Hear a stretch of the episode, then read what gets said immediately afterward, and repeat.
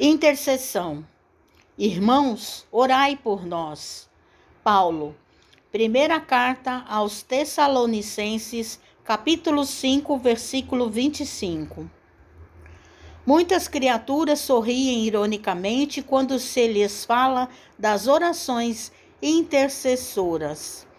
O homem habituou-se tanto ao automatismo teatral que encontra certa dificuldade no entendimento das mais profundas manifestações de espiritualidade. A prece intercessora, todavia, prossegue espalhando benefícios com os seus valores inalterados.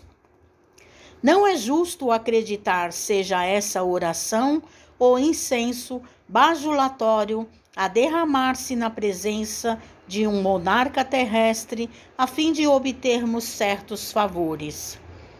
A súplica da intercessão é dos mais belos atos de fraternidade e constitui a emissão de forças benéficas e iluminativas que, partindo do espírito sincero, vão ao objetivo visando por abençoada contribuição de conforto e energia.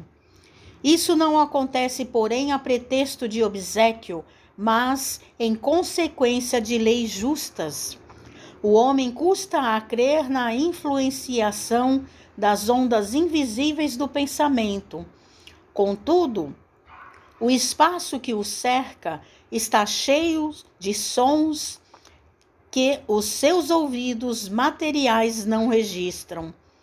Só admite o auxílio tangível, no entanto, na própria natureza física, vêem-se árvores veneradas que protegem e conservam ervas e arbustos, a lhe receberem as bênçãos da vida, sem lhe tocarem jamais as raízes e os troncos. Não ouvides os bens da intercessão. Jesus orou por seus discípulos e seguidores nas horas supremas. Mensagem de Emmanuel no livro Pão Nosso, psicografia de Francisco Cândido Xavier.